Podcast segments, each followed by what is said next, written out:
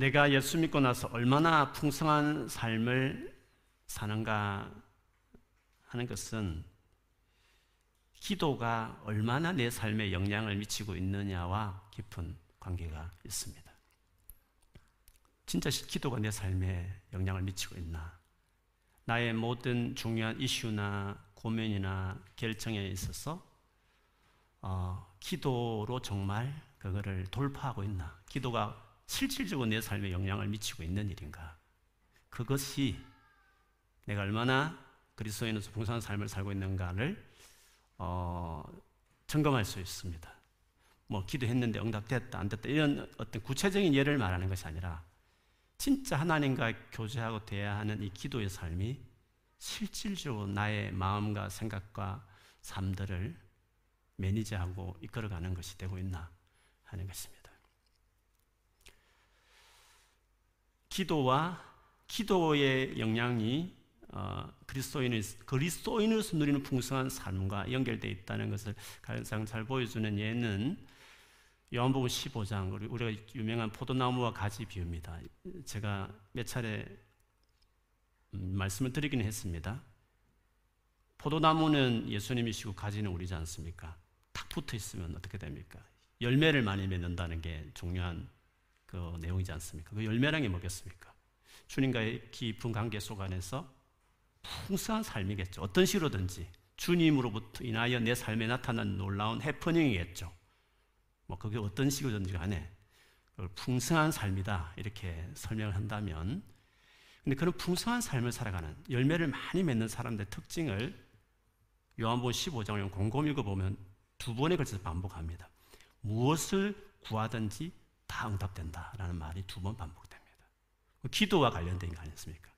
열매 맺는 사람들 특징은 무엇을 구하든지 다 하나님이 들어주시는 그 같은 일이 일어난다는 것이죠. 그러니까 그리스도인의 풍성한 삶이라는 것은 기도가 내 삶을 얼마나 주도하고 있느냐와 관계되어 있다고 말할 수 있습니다. 실제로 그렇게 살았던 대표적인 분은 예수 그리스도 자신이셨습니다. 제자들은 그분 곁에서 늘 있었고 실제로 예수님의 그 놀라운 풍성한 삶이 예수님의 기도의 삶을 통해서 이루어지는구나 하는 것을 제자들이 너무 잘 알았습니다. 그래서 네 가지 복음서 중에서 예수님의 기도를 특별히 잘 기억하고 기록한 복음서가 있었죠. 그게 뭐였죠? 마테마가 누가 요한복음 중에 어떤 복음서가 예수님의 기도하는 모습을 특별히 이렇게 잘 기록했다는 복음서가 뭐였죠? 예? 아, 기억이 안 나면 안 되는데. 온라인상에 있는 분 말씀해 보십시오. 네 가지 복음서 중에서 뭐가 예수님의 기도를 특별히 잘 이렇게 기록하고 있다고 했는지. 누가 복음이 그렇습니다. 또 예를 들면 또 시간 가니까 세례 받을 때 다른 복음 중에 세례 받았다 성령이 내렸다 이렇게 되어 있지만 누가는 세례 받을 때 예수님이 기도하시더니 성령이 임했다 이렇게 이야기합니다. 또 한 가지 얘는 그 산 위에 올라갔는데 예수님이 환하게 몸이 바뀌잖아요. 변화산상이라고 그렇게 하죠. 다른 서신에 다른 복음서는 산 위에 올라갔는데 갑자기 환하게 몸이 바뀌었다 이렇게 됐지만 누가는 다릅니다. 산에 올라서 기도하시니 온몸과 광채가 나며 환해졌다 이렇게 되어 있습니다. 놀랍죠? 다른 복음서는 그렇게 되죠. 누가는 그렇습니다. 그 외에도 누가는 또 많이 있습니다. 다른 복음서 다르게 특별히 기도하는 그 모습을 누가는 계속 강조하죠. 그럴 수밖에 없는 것이 누가복음이 사도행전에 연결되니까 사도행전에 기도하는 제자들을 연결시키는 것도 있습니다. 이 복음서마다 다 의도가 있습니다. 그래서 이런 복음서를 볼때 비슷한 내용이겠거니 하고 넘어가면 안 되고 같은 내용도 자세히 살펴보면 다릅니다. 그것은 강조점이 좀 다르다는 건 뜻이죠. 기도하는 예수님 모습을 많이 기록하고 있는 것이 누가복음이죠. 그래서 여러분 오늘 우리가 했던 이것을 주기도문 주님의 기도문 아닙니까? 주기도문 아닙니까? 주기도문은 마태복음 버전이 우리가 익숙한데 누가복음에도 주기도문이 나옵니다. 아주 간략하게 나오죠. 근데 누가복음은 이 주기도문이 어떻게 나왔는가 하는 백그라운드를 누가복음은 보여줍니다. 그게 뭐죠? 예수님이 그날도 기도하셨습니다. 열심히 기도하고 기도를 딱 마치자마자 제자들이 예수님께 가까이 와서 주님, 우리에게 당신의 기도를 가르쳐 주십시오. 라고 말을 했다는 겁니다. 그러니까 주기도문이 어떻게 나왔느냐 하면 제자들이 예수님의 기도를 간절히 배우고 싶었어.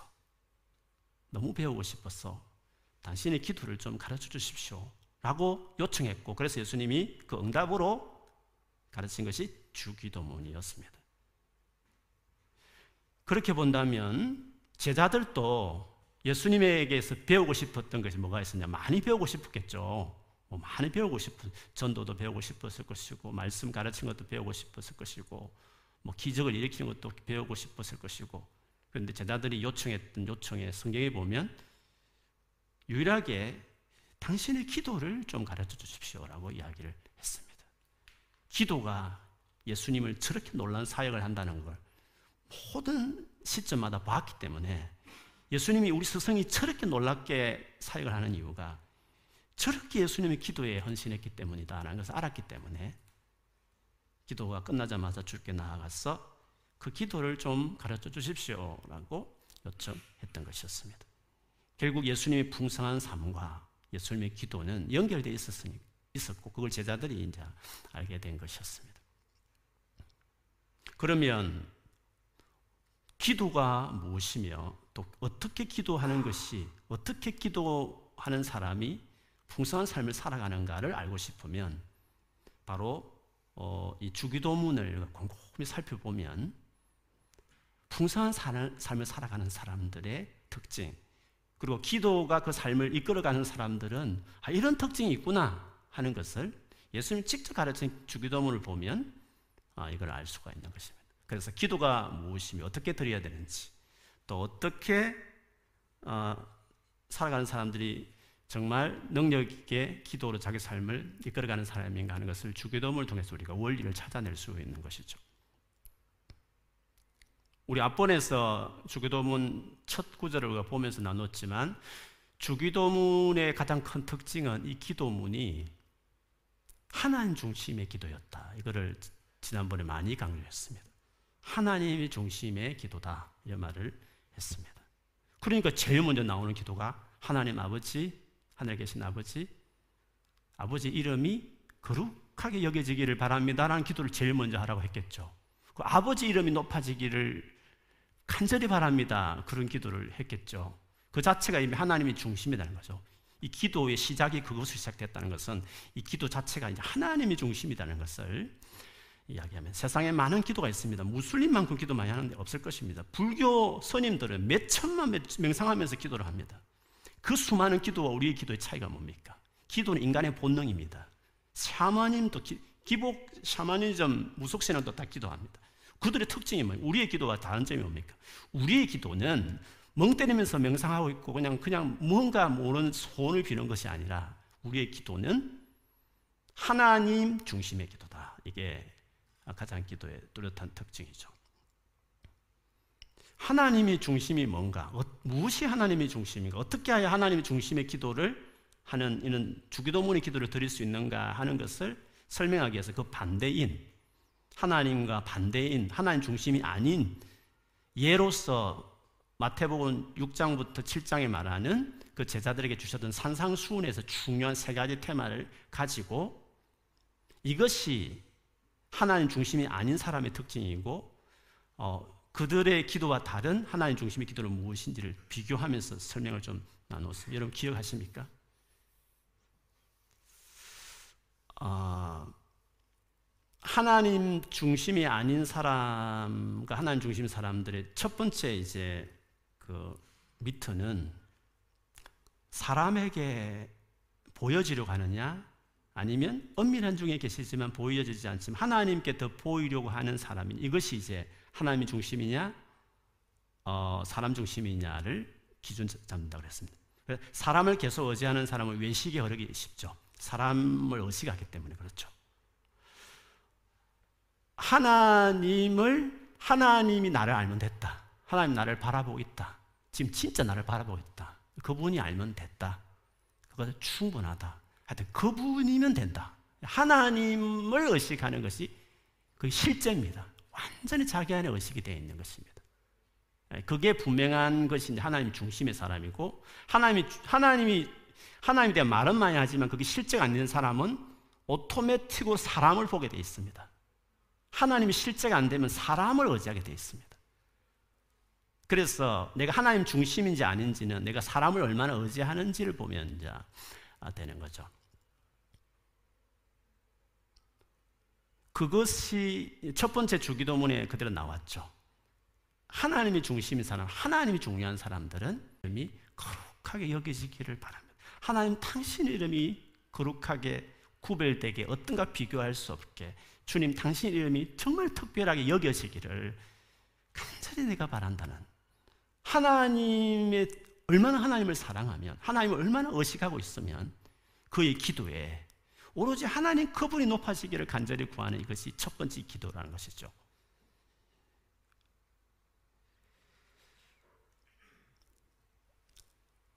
하나님께 기도를 드리는데 기도의 제목은 그 기도를 들으시는 하나님 그분 자신을 위해서 드린다는 것이 참 신기합니다. 그렇지 않습니까?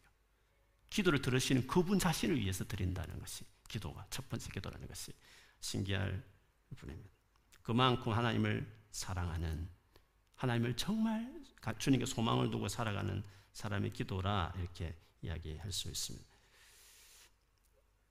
그 다음에 이어지는 어, 하나님 중심, 사람 중심이라는 이 의미가 죽음의 도문에 그대로 녹여져 있다는 것을 계속 이어서 지난번에 나머지 두 개를 설명했었지만 그것을 이어서 설명하면서 같이 어, 나누겠습니다. 하나님을 정말 사랑하는 자가 그 다음으로 간절히 구하는 기도는 오늘 우리가 보고 싶은 또 이후에 계속 보고 싶은 기도의 내용입니다. 그것은 하나님 나라가 임하기를 기도하는 것입니다. 두 번째는 하나님 나라가 이 땅에 임하기를 구하는 것입니다. 진짜 하나님 중심의 기도죠. 첫 번째 하나님 자신을 위한 기도지만 그 하나님을 너무 사랑하다 보니까 그 흐른 하나님의 나라가 이 땅에 임하기를 간절히 기도하는 것입니다. 하나님 나라가 임하기를 기도한다는 것은 간절히 구한다는 것은 그 본인이 하나님 나라를 위해 살아간다는 것을 말합니다. 하나님 나라를 위해 살아가지 않는 자가 하나님 나라를 위해서 간절히 구하겠습니까? 하나님 나라를 위해 살고 있는 것입니다. 살고 싶어 하는 사람이니까 그걸 다 간절히 두 번째로 기도하는 것입니다. 이 하나님 나라를 위해서 살아가는 사람의 세 가지 특징이 있습니다. 하나님 나라를 위해 살아가는 사람들은 세 가지 특징이 있습니다. 다르게 말하면 하나님 나라를 위해 살기 위해서는 이 세 가지 부분이 정리가 되어야 됩니다. 극복해야 될 부분이기도 합니다.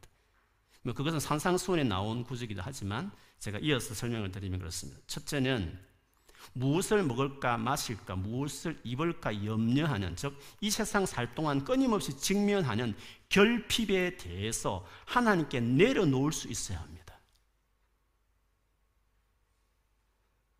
그걸 못 내려놓으면 하나님 나라를 구할 수 없습니다. 말은 구하고 말로는 하나님 위해 살고 싶다 하지만 결핍의 문제를 만일 하나님께 내려놓지 못하면 즉 무엇을 먹을까 마실까 입을까에 대한 염려가 당연히 있죠. 살다 보면 있거든요. 하나님을 떠난 세상에서 제가 들어온 세상에 결핍이 이건 일상적인 겁니다. 어떨 땐 잘 되다 어떨 때는 결핍이 오는 것이거든요. 그런데 그런 순간에 그게 덜커덕 묶여서 한 발짝도 못 나간다. 그 염려의 생각에 사로잡혀서 아무것도 못한다. 그러면 하나님 나라를 위해 살 수 없습니다. 그래서 무엇을 먹을까 마실까 염려하지 말라고 한 다음에 그걸 극복해라. 그래야 오직 그 나라와 그를 구한다는 말씀을 뒤에 하는 겁니다. 하나님 나라를 구하는 것은 앞에 말하는 무엇을 먹을까 마실까 입을까 염려하지 말아야만 그게 가능한 것입니다. 그래서 하나님 나라를 구한다는 것은 첫 번째 전제는 하늘의 나르는 새를 먹이고 들의 백합을 입히신 하나님을 신뢰하고 맡기는 것이 돼야 하는 것입니다. 그래서 염려한다는 것은 그 근원은 재물을 섬기는 것이 연결되어 있다고 말씀드렸습니다. 그렇지 않습니까? 하나님과 재물을 겸하여 섬길 수 없다. 재물을 섬기는 사람의 특징은 염려한다 그랬습니다.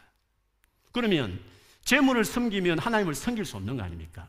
하나님과 재물을 겸하여 섬길 수 없으니까 재물을 섬기는 것을 염려하는 겁니다. 염려하는 사람은 하나님을 못 섬기는 겁니다. 염려하는 사람은 그 하나님 나라를 위해 살 수 없는 것입니다. 그래서 하나님 나라를 구한다는 것은 첫 번째 전제는 우리가 이 땅에 살면서 직면하는 수많은 피로들에 대해서 그것이 있어야 되죠. 그러나 그걸 하나님께 맡기는 것이 되어 있어야 됩니다. 염려하지만 맡겨지고 그것이 내 나, 나의 생각과 사랑, 그 마음을 사로잡지 않고 있어야 되는 겁니다.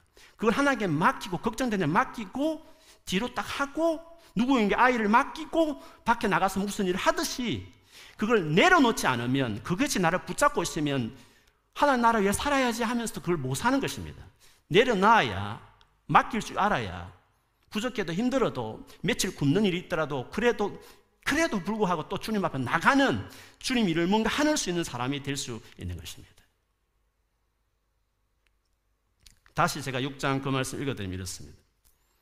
그러므로 염려와 여러기를 무엇을 먹을까, 무엇을 마실까, 무엇을 입을까 하지 말라. 이는 다 이방인들이 구하는 것이다. 하나님 중심이 아닌 자기 중심적으로 살아가는 사람들의 다 특징이라는 것입니다. 너희 하늘 아버지께서 이 모든 것이 너희에게 있어야 할 줄을 아시느니라. 그런즉 너희는 먼저 그의 나라와 그의 의를 구하라. 그리하면 이 모든 것을 너희에게 더하시리라. 염려하는 것과 하나님 나라를 구하는 것이 연결되어 있는 것입니다. 그러면 하나님 나라를 구한다 이 기도의 전제는 염려 부분을 내려놓았고 그것을 해결되는 그걸 맡길 줄 아는 훈련이 되어 있다 이 뜻입니다. 그 훈련이 안 된 사람들은 하나님 나라를 위해서 살 수 없습니다. 그래서 하나님 나라를 위해서 쓰고자 하는 사람 반드시 재물 훈련을 시킵니다. 재물 밑바닥 가는 훈련을 반드시 시키게 되어 있습니다. 그걸 통과하지 못하면 평생 불평하고 평생 그 더 얻기를 막 욕심내고 살아가는 사람은 주의 나라를 위해 살 수 없습니다. 광야 돌다가 인생 끝나는 겁니다. 재물 부분이 확연하게 주님 앞에 훈련되고 연단되는 사람이 되어야 됩니다. 그래 하나님 나라를 위해 살 수 있기 때문에 재물을 겸하여 하나님과 재물을 겸하여 섬길 수 없습니다. 재물에 매여 있는 사람, 염려에 매여 있는 사람들은 하나님을 섬길 수 없습니다. 하나님 나라 위해서 살 수 없습니다. 그런 점에서 하나님 나라를 구한다 이 의미는 가장 중요한 우리의 필요인데 그것보다 하나님 나라를 구한다는 것은 그 필요의 부분을 맡겨놓았다 이 뜻입니다. 그런 전제가 있는 것입니다. 두 번째 하나님 나라를 위해 살기 위해서 요구되는 태도가 있습니다. 그것은 하나님 나라라는 이 나라의 성격과 밀접한 관계가 있습니다. 이 땅에 이루어지는 하나님 나라, 그 하나님 나라가 확산되고 있고 그 하나님 나라 확산된다는 것은 많은 사람들이 하나님 나라에 들어가는 것을 이야기하는 것일 것입니다. 그런데 하나님께서 당신의 나라를 누구에게 주기를 기뻐하셨습니까? 세상에 수많은 나라들이 있습니다. 수많은 기업들이 있습니다. 다 재능 있고 똑똑한 사람들, 실력 있는 사람, 쓸만한 사람들 뽑습니다. 그러나 하나님 나라는 어떻습니까? 이런 어린아이 의 나라다 이런 말씀을 하셨듯이 제가 여러 번 말씀드렸지만 이 하나님의 나라는 세상에 못나고 부족하고 상처투성이고 다른 사람에게 쉽게 말과 행동으로 상처를 줄 수 있는 수많은 결함을 지니고 있는 죄인들에게 주기를 하나님이 기뻐하셨다는 것입니다. 이게 하나님 나라의 특징입니다. 그런데 그런 하나님 나라가 이루어지길 원하고 그런 하나님 나라에 많은 사람을 데려가기를 원하는 사람 그래서 그 나라를 위해서 기도하는 사람은 어떤 각오가 되어 있어야 되는 것이겠습니까? 모두가 들어갈 수 있게 하기 위해서 하나님께서 하나밖에 없는 독생자까지 이 세상에 보내셔서 십자가에 돌아가시게 하심으로 그 일을 가능케 하셨습니다. 누구나 들어갈 수 있는 이 하나님 나라를 이 땅에 이루기 위해서 그리고 그것을 위해 기도하는 사람은 사람을 바라보는 기준이 세상의 기준과 잣대와 완전히 다른 것입니다. 돈 많고 잘생기고 도움될 만한 사람들 사귀고 그렇지 못한 사람들을 멀리하고 말을 툭툭 하고 상처 주는 사람 뒤로 하고 이런 식으로 인생을 살지 않습니다. 관계를 그렇게 맺지 않는 것입니다. 하나님 나라는 정말 죄인들을 위해서 준비한 나라고 모두가 들어갈 수 있는 나라이기 때문에 그 나라를 구한다는 것은 그 나라를 구한다는 것은 많은 문제를 안고 있는 사람을 가까이 하겠다 뜻입니다. 하나님 나라가 그런 나라니까. 그런 나라에 그런 사람을 들여오겠다고 하나님께서 작정하셨고 당신 아들까지 십자가에 돌아가게 하셨으니까 그 나라를 구한다는 것은 그 나라를 위해 살겠다는 것은 사람을 대할 때 수많은 문제 많은 사람들 내게 부담되고 내게 상처를 주고 내게 침이 될 수 있는 사람들을 내가 가까이 하겠다. 그 위험을 무릅쓰겠다라는 것을 스스로 이야기하는 거죠. 그렇지 않고서 하나님 나라를 구할 수 없습니다. 세련된 사람들, 상처 안 들고 도움되는 사람만 가까이 어떻게 우리가 할 수 있습니까? 그게 무슨 하나님 나라겠습니까? 하나님 나라는 문제 많은 사람들을 회개케 해서 들여보내서 새롭게 하는 것이 하나님 나라 아닙니까? 그럼 그 하나님 나라를 구하겠다는 말은 그 하나님 나라를 구하는 사람들은 적어도 사람을 대할 때 수많은 사람들을 대할 때 그걸 받아내겠다. 힘들지만 그 사람을 내가 품어내겠다라는 것이 그게 돼 있는 그렇게 살겠다는 마음이 중요한 것입니다. 정말로 수많은 상처를 각오할 위험을 감수하겠다. 수많은 어려움을 당하면서도 인내하며 사람을 섬기겠다. 그것이 십자가 죽음의 의미고 그 십자가 메시지를 전하는 사람들이 가져야 될 삶의 어, 모습이라고 할 수 있는 것입니다. 그래서 고린도후서 4장 5절에 보면 바울이 이렇게 말했어. 우리는 우리를 전파하는 것이 아니라 오직 그리스도 예수의 주 되신 것과 또 예수를 위하여 우리가 너희의 종 된 것을 전파합니다. 종이 되는 것입니다. 어, 사람에게 시달릴 것을 각오하며 살아가는 사람입니다. 그래서 그 산상수훈에 제가 말씀드렸지만 첫 번째 외식하지 마라, 염려하지 말라, 세 번째 뭐였습니까? 사람을 비판하지 말라 했습니다. 왜 비판합니까? 비판할 게 있는 겁니다. 마음에 들지 않는 게 분명히 있는 것입니다. 그런데 하나님 나라 백성은, 하나님 나라 제자들은 그렇게 사람을 보지 않는 것입니다. 구하면 주시고, 찾으면 찾게 하시고, 문을 또 열어주시는 그 뭐 기도를 가르쳐 한건 아닙니다. 하나님의 성품을 말하기 위해서 그 예를 든 겁니다. 구하라, 찾으라, 두드리라. 그러면 주님이 주시고, 얻게 하시고, 문을 열어주는 하나님이 그렇게 자비하다는 겁니다. 마찬가지로 너희는 대접받고자 하는 대로 대접해줘라. 그게 이제 그 전체 비유의 마지막 결론입니다. 그 기도를 가르치는 거 아닙니다. 뭐 구하고 찾아 두드려 이걸 막 기도를 강조하기 그 본문 인용하지만 사실은 그 내용이 왜 나왔느냐 하면 하나님이 구하면 주신다. 찾게 하신다. 문을 주신다. 그러므로 그 하나님의 자비하신 것처럼 너희도 대접받고자 하는 대로 대접해라. 이거 율법 전체 핵심이다라고 그 결론 내리는 것이거든. 그거는 너희들도 하나님 나라를 구하는 사람들은 수많은 비판할 만한 사람들을 대할 때 대접하라고 하는 거죠. 오히려 비판하기 거죠. 도리어 열심히 대접하는 선으로 악을 이겨버리는 원수를 사랑해버리는 왜? 그게 하나님 나라 하나님 나라의 프린스플이거든요. 하나님 나라의 정신이거든요. 하나님 나라는 그런 수많은 문제 있는 사람을 받아주는 나라지 않습니까? 그렇지 않습니까? 하나님 나라를 구한다는 것은 하나님 나라를 위해 살겠다는 것은 그 전제는 사람에 대한 태도가 다른 겁니다. 특별히 힘들게 하고 문제 많고 짐이 되고 신경 되게 쓰이는 사람들을 정말 내가 받아내는 마음이 있느냐는 것입니다.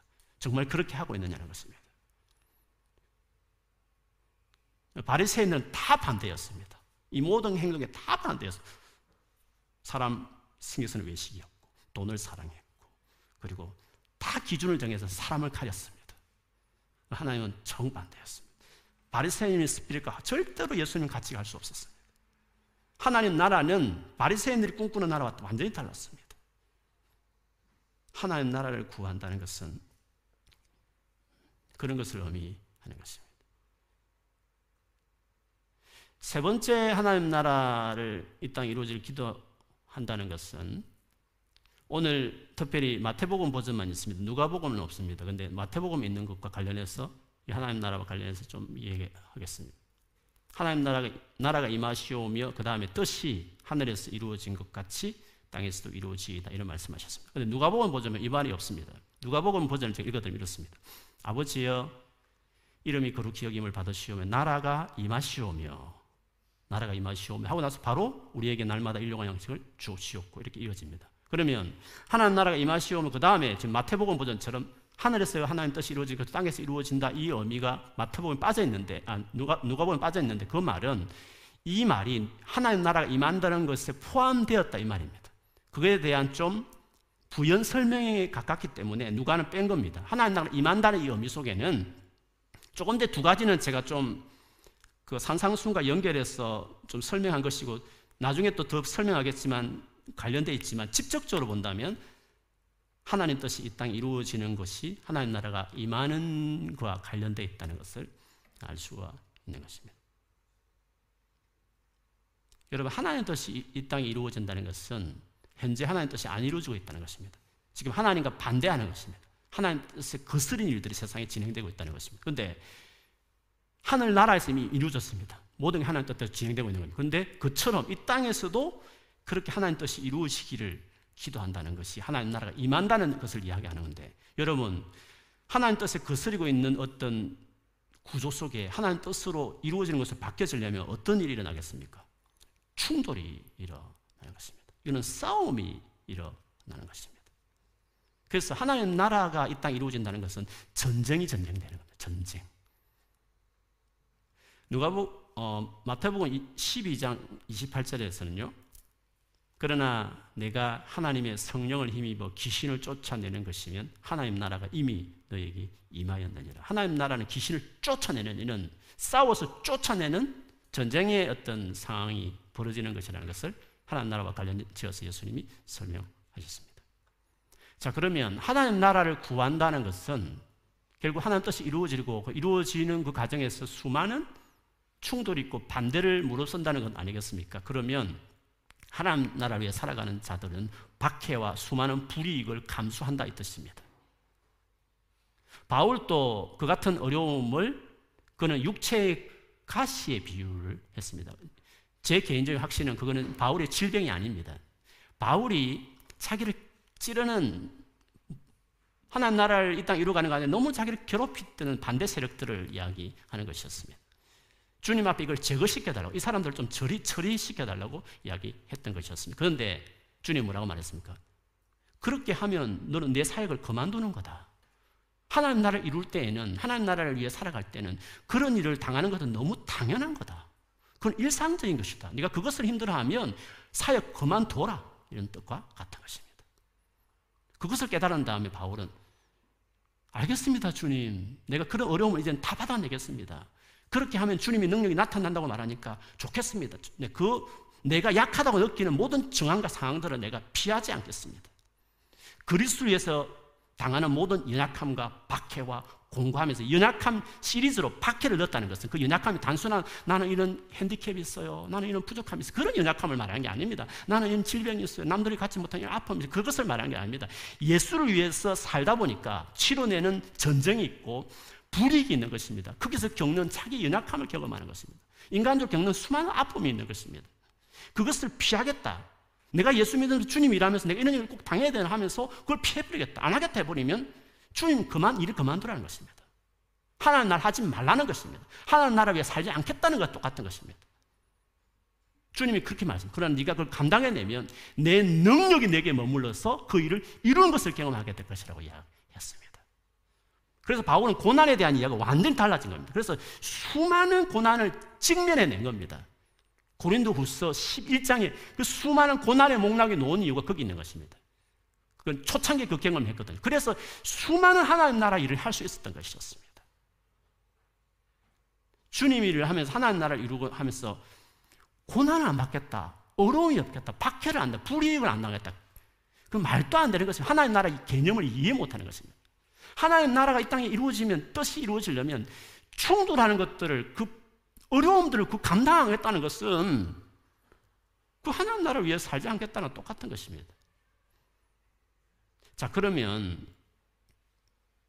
하나님 나라를 위해서 살아가고자 하는 자들이 전제가 조금 전에 염려의 부분, 필요의 부분, 그 다음에 여러 가지 부족한 사람들을 품어내는 부분, 세 번째 수많은 어려움과 박해들에 대해서 그거를 받아내고 통과해내는 이 세 가지가 하나님 나라와 관련되어 있다고 말하지 않습니까?